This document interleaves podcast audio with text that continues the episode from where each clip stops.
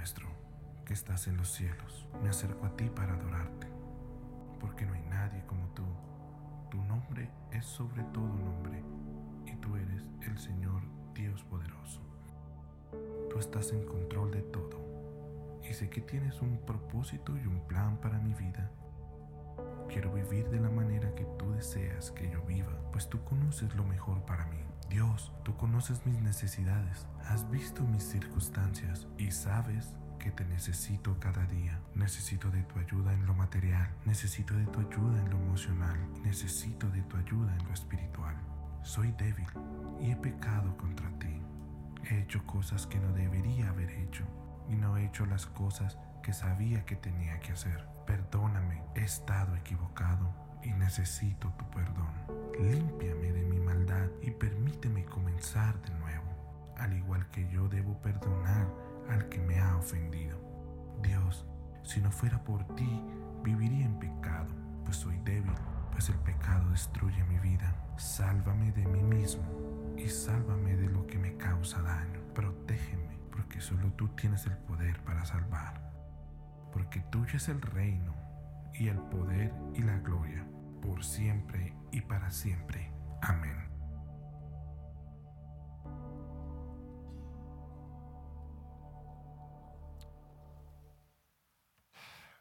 Muy buenas tardes.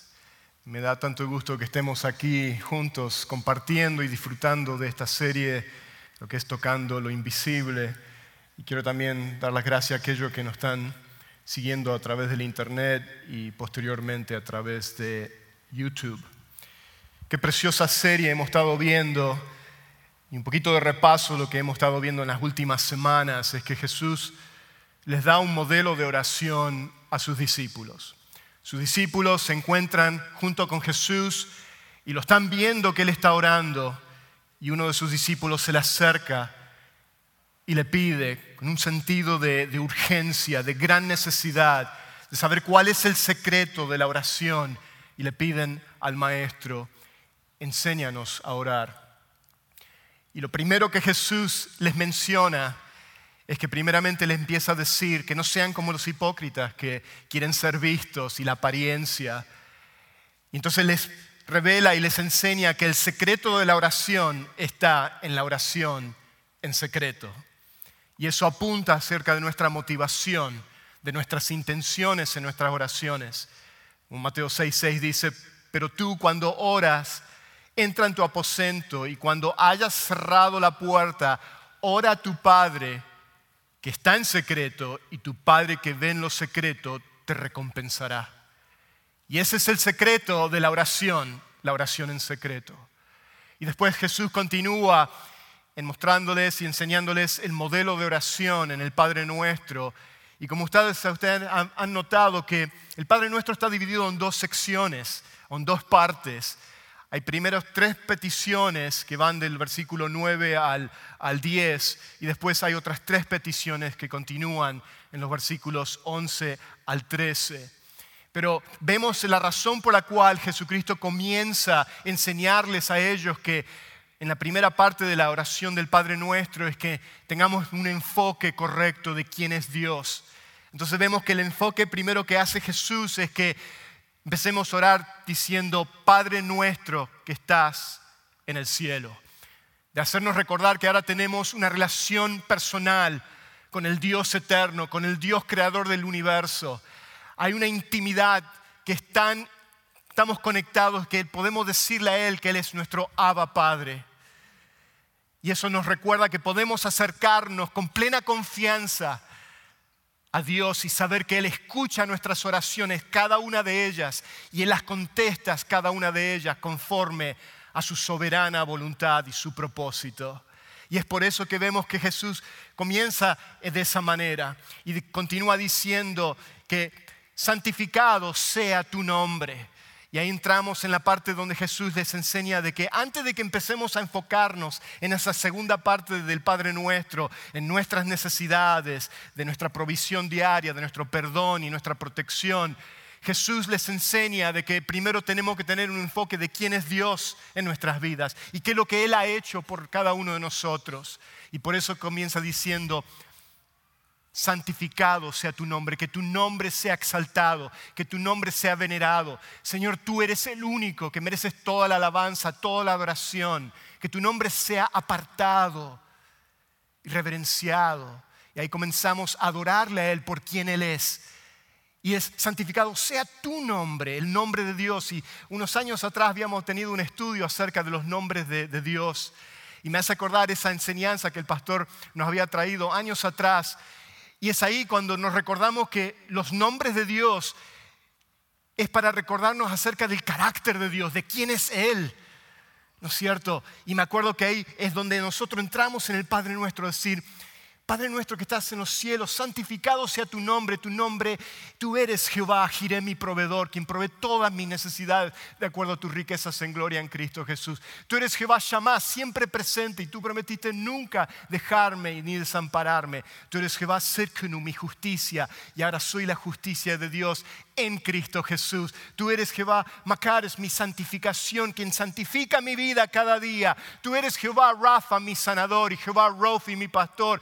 Eres Jehová Shalom, mi paz, que me da esa paz que sobrepasa todo entendimiento, que guarda mi corazón y mis pensamientos en Cristo. ¿Se dan cuenta cómo entramos en el Padre nuestro a poner ese enfoque primeramente en quién es Él?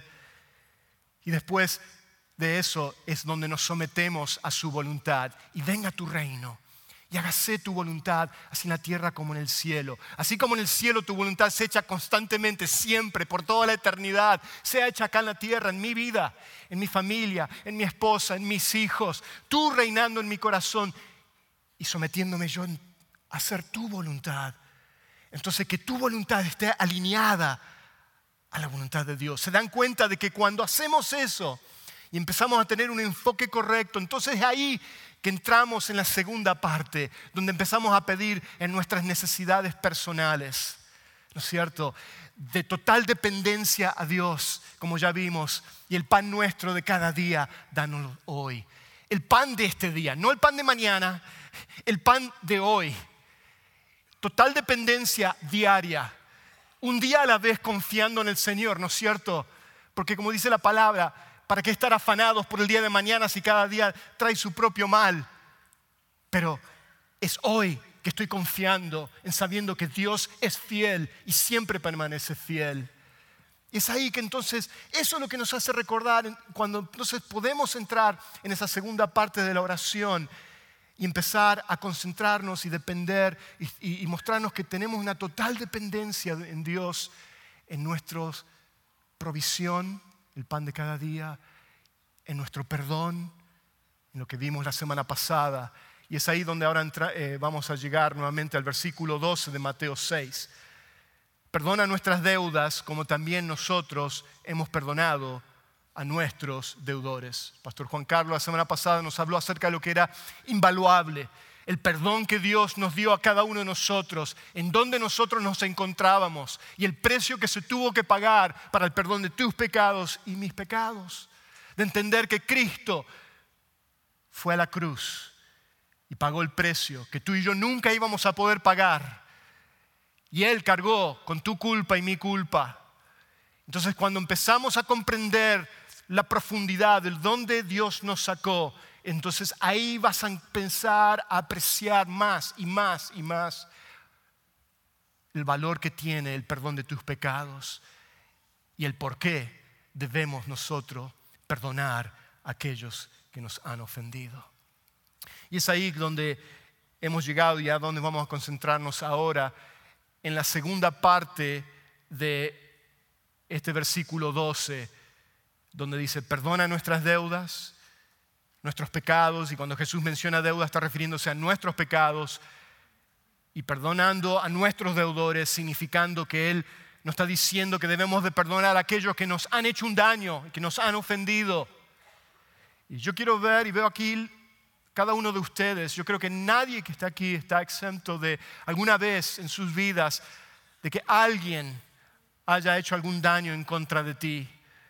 Tal vez haya sido un divorcio, una separación, haya sido algo que alguien ha dicho en contra de ti, tal vez a través de una mentira, una acusación, un engaño, cual sea la situación, todos nosotros hemos pasado a través de situaciones difíciles a través de palabras que se han dicho en contra de nosotros o acciones, pero quiero decirles algo, muchas veces somos nosotros también, ¿no es cierto?, que hemos hecho y hemos pecado en contra de alguien y hemos sido nosotros lo que hemos dicho las palabras indebidas y hemos ofendido y hemos dañado a otros.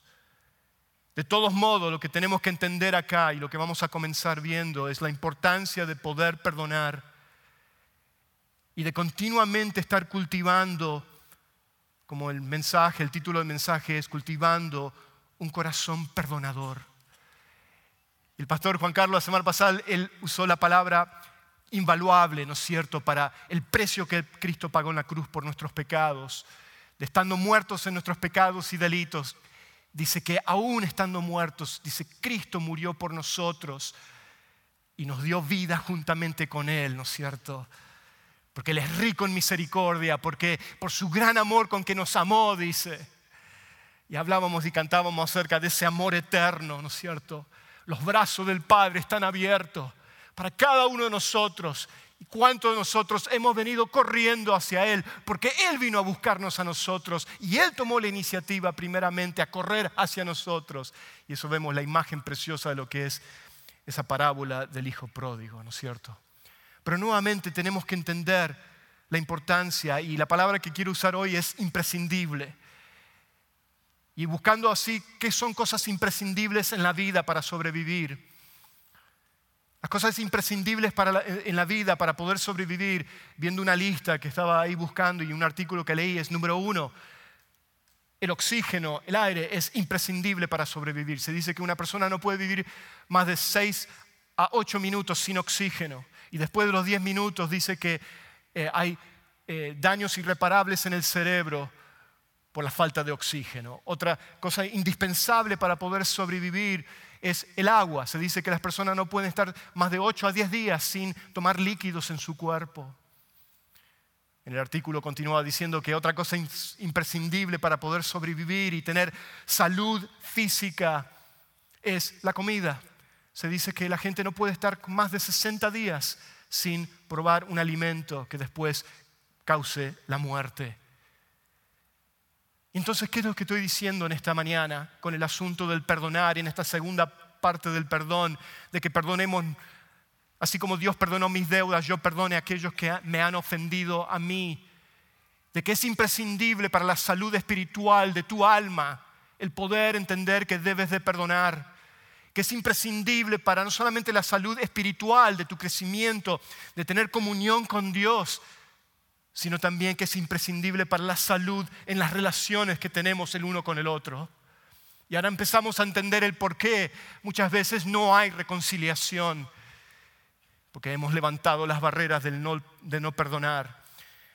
Y lo que quiero dejarles en esta, en, esta, en esta tarde ya es tres razones aquí por qué debemos de perdonar. Y después vamos a ver el cómo lo podemos hacer, cómo podemos perdonar. Pero primero vamos a entender ¿Qué es lo que la Biblia nos enseña del por qué debemos de perdonar? Y lo número uno que debemos de hacer,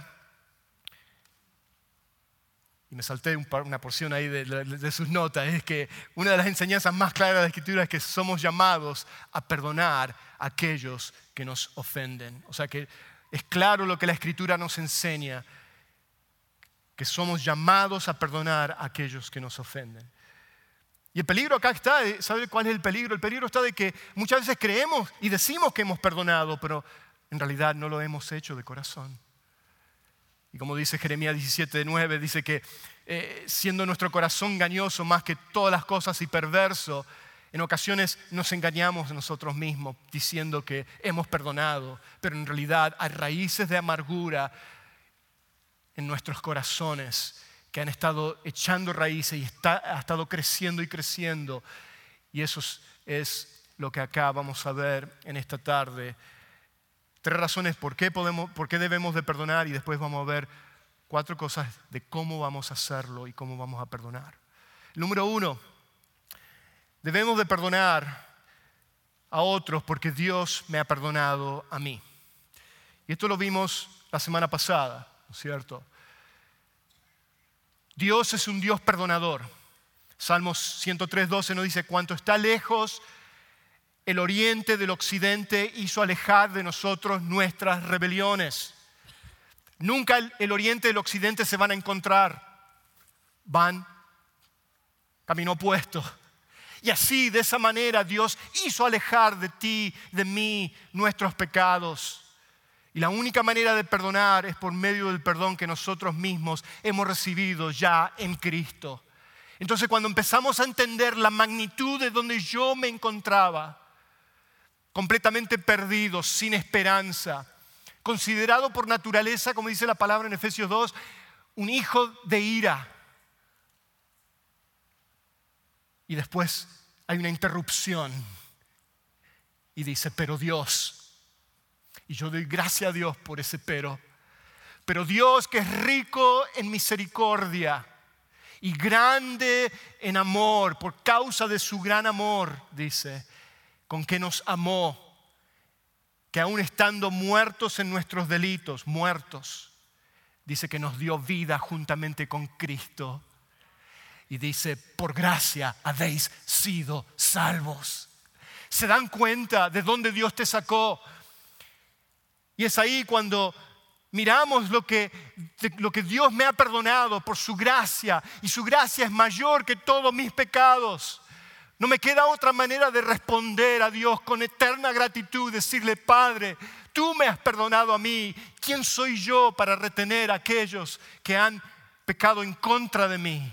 Y se dan cuenta que cuando empezamos a tener un enfoque correcto de lo que la Biblia nos dice, ¿por qué debemos de perdonar? Eso va cambiando tu corazón y tu perspectiva y tu manera de pensar. Colosenses 3:13 nos dice la palabra, de modo que se toleren unos a otros y se perdonen si alguno tiene queja contra otro. ¿Tú tienes queja en contra de alguien? Escucha bien lo que la palabra de Dios nos está diciendo. Así como el Señor los perdonó, perdonen también ustedes. Así como el Señor los perdonó, perdonen también ustedes. De la misma manera. Y cuando he sido perdonado y he aceptado ese perdón. ¿No te pasa a ti como me pasa a mí? Que cuando yo he aceptado ese perdón, entonces es más fácil para mí poder perdonar a otros. Porque he aceptado el perdón de Dios. Y eso es lo primero que Dios nos dice del por qué debemos de perdonar. En las palabras de C.S. Lewis, él dice, ser cristiano significa perdonar lo inexcusable, porque Dios ha perdonado lo inexcusable en ti. Dios nunca te va a pedir que perdones a otra persona más de lo que Él te ha perdonado. Él solo quiere que hagas a los demás lo que Él ya ha hecho para ti. ¿Te das cuenta? Hay muchas razones por las cuales personas no perdonan. Una de ellas es porque tal vez nunca han aceptado el perdón de Dios en sus vidas o tal vez nunca se han humillado delante de Dios y han reconocido la condición en la cual ellos se encontraban o tú te encontrabas y yo me encontraba. Entonces nos ponemos, ¿no es cierto?, duros y difíciles de perdonar. ¿Por qué? Porque se han empezado a levantar, y esta es la advertencia, se han empezado a levantar muros causados por el orgullo, por la, esa mentalidad de víctima tener autoestima por uno mismo y pensar de que lo que me han hecho a mí, sin pensar primeramente lo que yo hice a Dios y lo que Él me perdonó a mí primeramente. Así que seamos honestos, tomemos un momento y seamos honestos con nosotros mismos y de nuestros propios pecados y ver y meditemos dentro de nosotros y ver si realmente hay áreas en nuestras vidas en el cual necesitamos perdonar a otros, así como Dios nos perdona a nosotros. La segunda razón por la cual debemos de perdonar, lo que la Biblia nos enseña de perdonar, eh, es que el resentimiento me hace más daño a mí que el que me ha ofendido. Importante entender esto, porque después vamos a ver un poco más acerca de lo que significa el resentimiento y cómo, qué es lo que causa el resentimiento. Hay un artículo que salió eh, escrito por el doctor S. E. Macmillan en un libro eh, que se llama Ninguna de estas enfermedades. Y este doctor, que es cristiano, habla del efecto negativo que tiene el resentimiento, esta, eh, esta amargura de corazón en nuestros cuerpos. En una parte del libro él dice, no es lo que tú comes, sino lo que te está comiendo por dentro que te está afectando tu salud. Según otros expertos también, hablando del resentimiento y la dificultad de perdonar a otros, dicen que esto afecta a nuestra salud al punto de que puede producir lo que es la depresión. Y mucha gente anda deprimida con problemas físicos por el hecho de que han estado cargando por años y años y años la falta de perdón.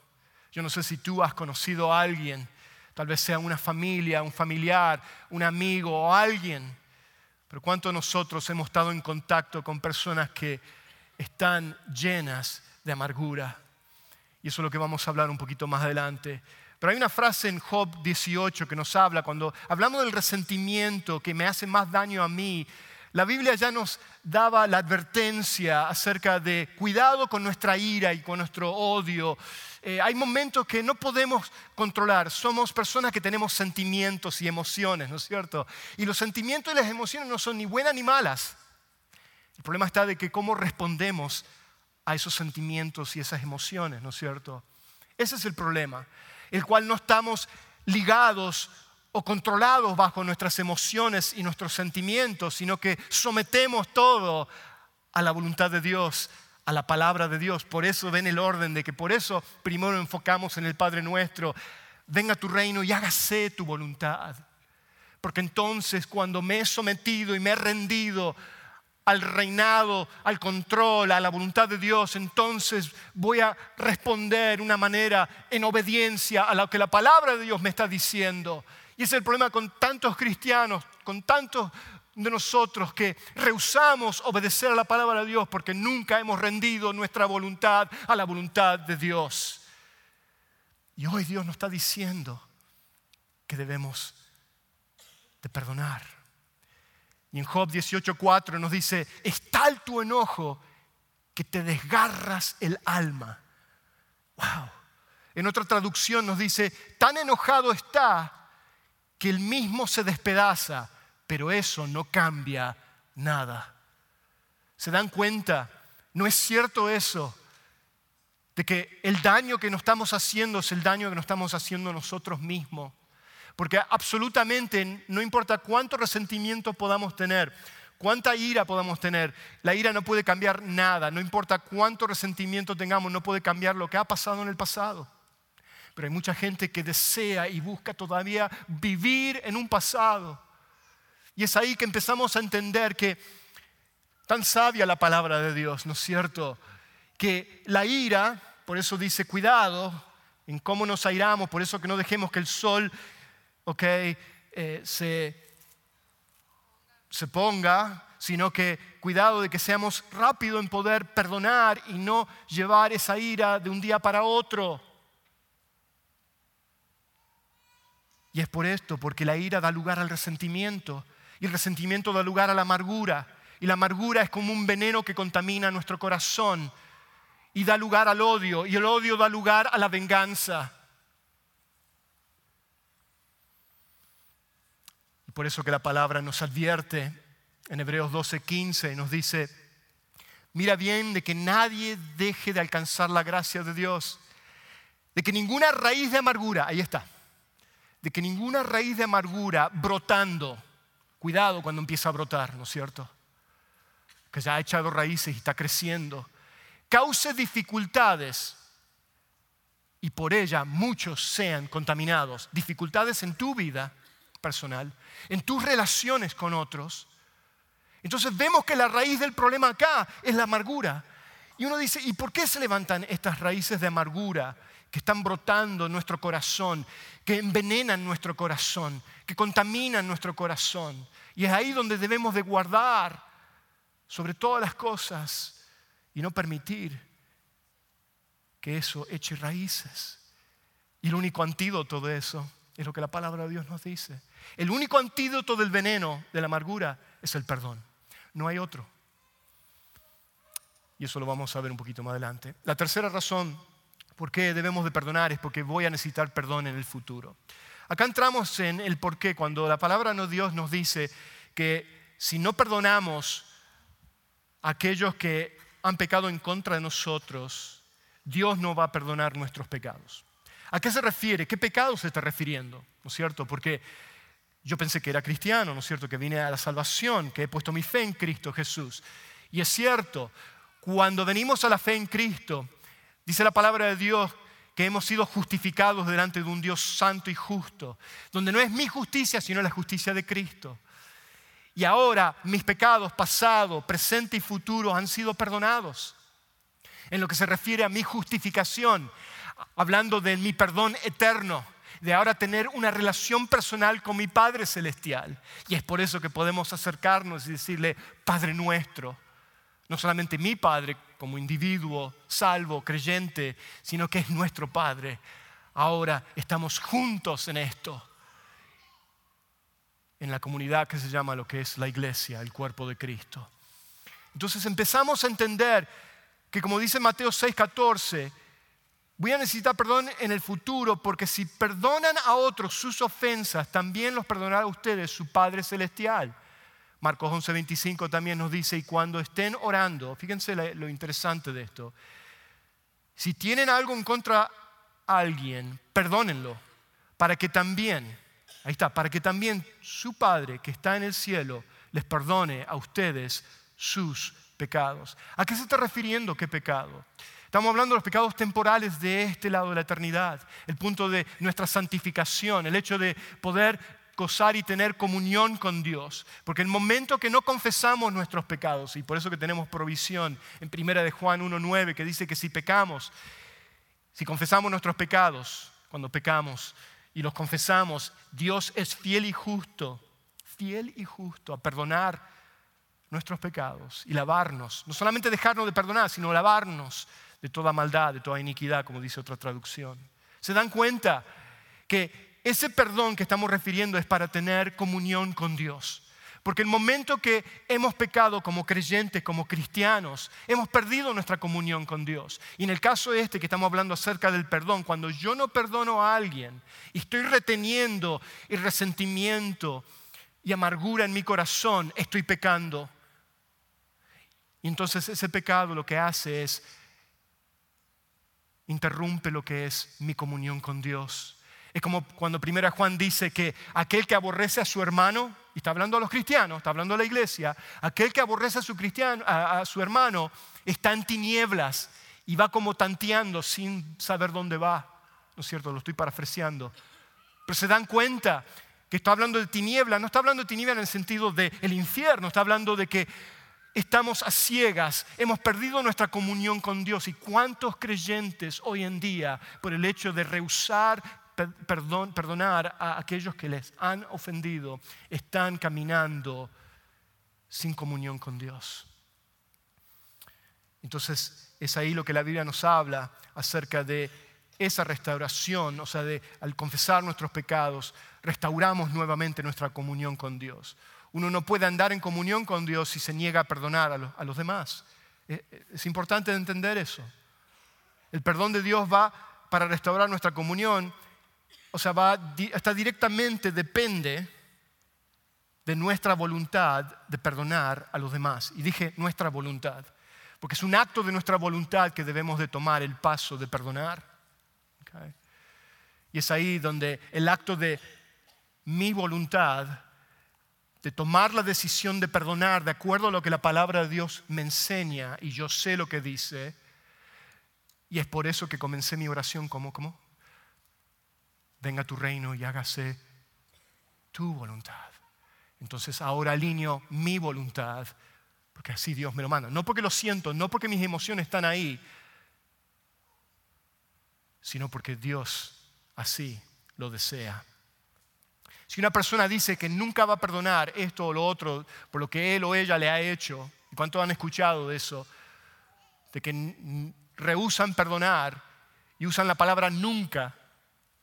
Nunca usen la palabra nunca o siempre en lo que es en nuestras relaciones, ¿ok? Nunca.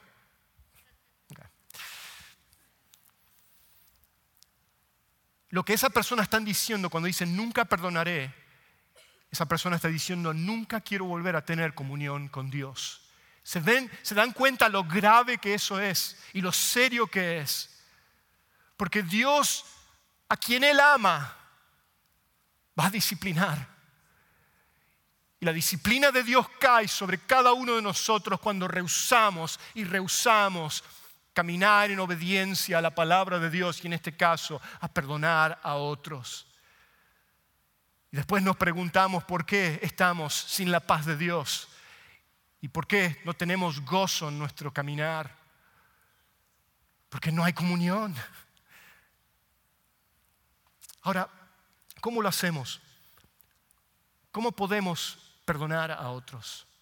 Porque acá viene la parte práctica, ¿no es cierto? Porque podemos hablar del por qué, pero ahora tenemos que entender el, cómo hacerlo. Lo primero que, y está en sus notas, lo primero que debemos de hacer es, es de negarte a tomar represalias. La represalia es un daño que se hace a otra persona por venganza o para satisfacer un agravio. Literalmente es venganza. Hoy en día vivimos en una sociedad que no ve el perdón como si fuera una virtud, sino más bien como una debilidad. Hasta los héroes de las películas son vengadores, ¿no es cierto? Hay una película que se llama Los Vengadores, ¿no es cierto? nada malo, yo, la he visto, yo he visto todas las películas de esas, me encantan lo que es la parte de los héroes y todo eso. Y, pero lo que me quiero referir es como que se levanta lo que es la venganza siempre y nunca se ve el perdón como algo que es una virtud que realmente trae sanidad, trae reconciliación, trae paz a tu corazón, te libera completamente. Proverbios 20, 22 dice, nunca digas, me vengaré de ese daño. Confía en el Señor y Él actuará por ti. ¿Se dan cuenta lo que el proverbio nos dice. Nunca digas, me voy a vengar de tomar represalias, porque acuérdense que la ira que comienza lleva y da lugar a, lo que es el resentimiento, y ese resentimiento va creciendo al punto de que se convierte en un odio y ese odio se convierte en venganza. Entonces queremos tomar las cosas en nuestras propias manos, ¿no es cierto? Porque queremos sentirnos bien, porque queremos que, que paguen, por lo que nos han hecho. Pero eso de la venganza, o nos vengamos nosotros mismos y estemos dispuestos a no tener comunión con Dios, escuchen bien, o dejamos todas nuestras situaciones en las manos de un Dios que está en completo y absoluto control de todas las cosas. Porque así comenzaste orando, ¿no es cierto? Venga tu reino, tú estás en el trono, Tú estás en los cielos, tú reinas en un trono que es alto y sublime, lleno de gloria y de majestad. Eres el Dios Todopoderoso, ¿no es cierto? Porque así comenzaste orando. Por eso está el orden del modelo de oración de esa manera. Entonces ahora empezamos a entender y ver. Ustedes pueden vengarse si no o dejárselo en las manos de Dios. Entonces acá entendemos de que la verdad es que nada de esto funciona. Absolutamente el hecho de vengarme no puede funcionar. No va a traer alivio a mi corazón. Lo, segundo que cómo lo podemos hacer es niégate a reflexionar y meditar sobre la ofensa. La, la famosa frase es yo perdono y quiero que la terminen. Yo perdono pero no olvido o nunca vas a cambiar, generalmente muestra un corazón que no ha perdonado. Sin embargo, aquel que ha perdonado de corazón toma la decisión de no dedicar tiempo, de revivir el pasado y volverlo a traer. No podemos borrar nuestra memoria. La cuestión acá es de que nuestras memorias pueden ser sanadas y cuando nos recordamos ya no trae más el dolor que causó esa herida. Y esa es la gran diferencia de que cuando perdonamos, aunque no podemos olvidar, aunque decimos que, tenemos que olvidar, nos recordamos y eso trae, o sea, no nos recordamos más el dolor que eso causó. Martín Lutero hablando sobre los pensamientos pecaminosos que asaltan nuestra mente, como en este caso el hecho de tomar venganza y de reflexionar y acordarte siempre de lo que te han hecho. Él dice, no puedo evitar que las aves vuelen sobre mi cabeza, pero sí puedo evitar que hagan nido en ella. O sea, los pensamientos van a venir, pero podemos evitar de hacer nido. Entonces la pregunta que yo te hago a ti en esta, en esta tarde, ¿dedicas tiempo para revivir en tu mente vez tras vez la ofensa cometida contra ti? Efesios 4:26 nos da la respuesta. Si, se enojan, no pequen. No dejen que el sol se ponga estando aún enojados. Tenemos que soltar. Lo tercero es, la manera que lo hacemos, perdona al que te ha ofendido, sea que te pida perdón o no. La condición acá no es que Dios te dice, tú perdonas y te piden perdón. No. Tú perdona al que te ha ofendido, al que te ha hecho un daño, si te pide perdón o no. Jesús nos dice que eh, cuando él, la palabra de Dios nos dice que cuando Jesús clamó en la cruz del Calvario y él dice, Padre, perdónalos porque no saben lo que están haciendo, lo que hacen. Yo me pregunto, ¿quién estaba pidiendo perdón en ese momento? Absolutamente nadie. Pero él tomó la iniciativa de perdonarnos a nosotros. Y así de la misma manera Dios espera que nosotros también lo hagamos sea que te lo pidan o no. ¿Deben de hacerlo? Absolutamente claro que sí. ¿Van a pedirte perdón? No lo esperes. No lo estés esperando. Y lo último que quiero dejarles ya es que la razón, la manera como lo vamos a hacer y poder perdonar es que haz bien a quien te ofendió. Yo creo que esta es la señal realmente que demuestra en nuestro corazón que realmente hemos perdonado. Yo creo que acá es lo palpable, ¿no es cierto? Porque cuando tomamos la acción de, de hacer el bien a la persona que me ha hecho un daño, es una demostración que realmente he perdonado a esa persona. Lucas 6, 27 nos dice, pero ustedes que me escuchan, les digo, amen a sus enemigos, hagan bien a quien los odian, bendigan a quien los maldicen. ¿Escuchan bien lo que le está diciendo acá la palabra de Dios?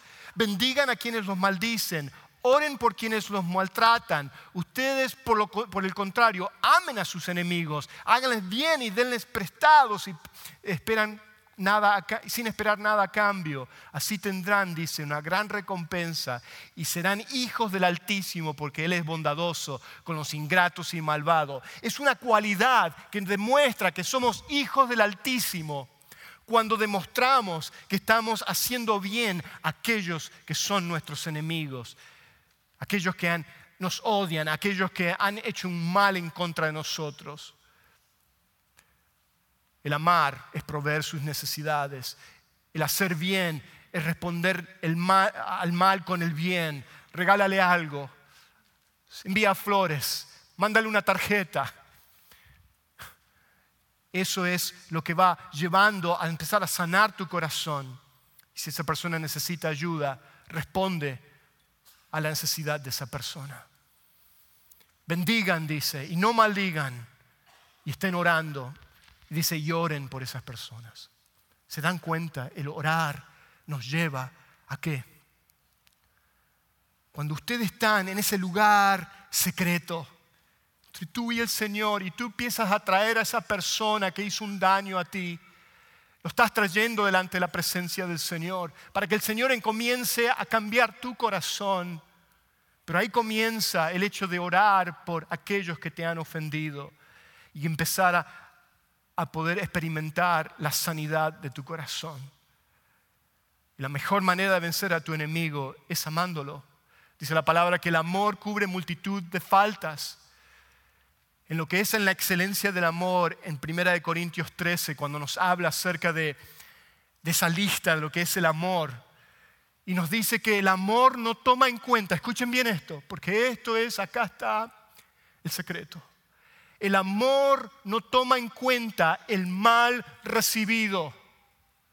Y es el acto del amor de Dios, porque no es nuestro amor, es el amor de Dios, de acuerdo a Romanos 5, que ha sido derramado en nuestros corazones por medio del Espíritu Santo que nos fue dado, dice Romanos 5. Ya tú tienes el amor de Dios en tu corazón. No tienes que pedirle más a Dios, dame más de tu amor en ese sentido.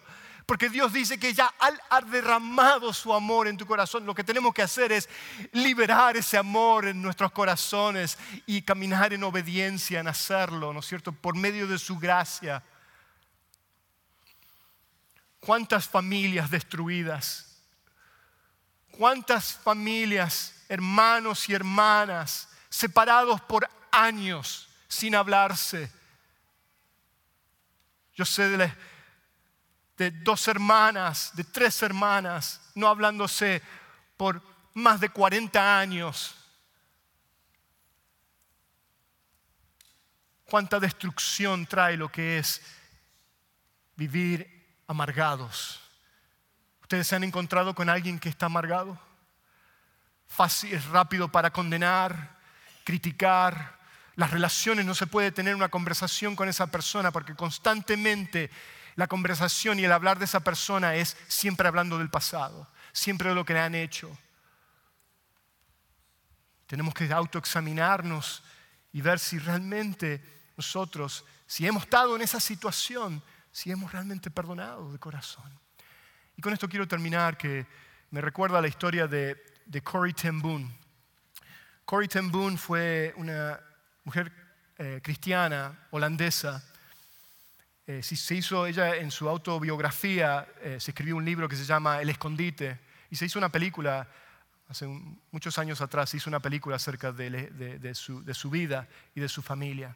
Su familia cristiana ellos lo que empezaron a hacer es, empezaron cuando vino eh, en la Segunda Guerra Mundial, los nazis estaban persiguiendo a los judíos y, tomaron control de Holanda. Lo que pasó es que ellos empezaron a, ocultar y a esconder a los judíos. Y eso es lo que pasó. Y ella, al esconder a los judíos, después fueron encontrados y fueron descubiertos y los llevaron a ellos a los campos de concentración. Todos en su familia habían muerto, excepto ella. Y ella después, años después que ya había sido liberada, se terminó la Segunda Guerra Mundial. Lo que pasó fue esto, que al terminar la Segunda Guerra Mundial, unos años después, ella se encontraba en Berlín. Y cuando ella se encontraba en Berlín, se le acerca un hombre, se le acerca a ella, y ese hombre que se le acerca le dice, le dice eh, señorita Tembun, ¿usted me conoce? Y en ese momento ella se da cuenta que era uno de los guardias más crueles que había estado en el campo de concentración donde ella se encontraba con su hermana. Y en ese momento ella se queda paralizada y en ese momento este hombre le dice, eh, señorita Turnbull, yo quiero decirle que yo vine a poner mi fe en Jesucristo y que ahora yo soy cristiano y que Dios me ha perdonado mis pecados y me ha perdonado de todas mis crueldades que yo hice en los campos de concentración. Pero yo le pedí a Dios que me permita pedirle perdón a una de mis víctimas. Así que señorita Tembun, te pido, me perdonas. Y en ese momento ella se quedó congelada y ella dice que ella cuenta que ella no podía perdonarlo, que ella hasta lo odiaba a este hombre, ella se recordaba todas las cosas que él había hecho y en ese momento ella se se recuerda de que ella se da cuenta de que si ella no lo perdonaba a él, sus pecados no iban a ser perdonados.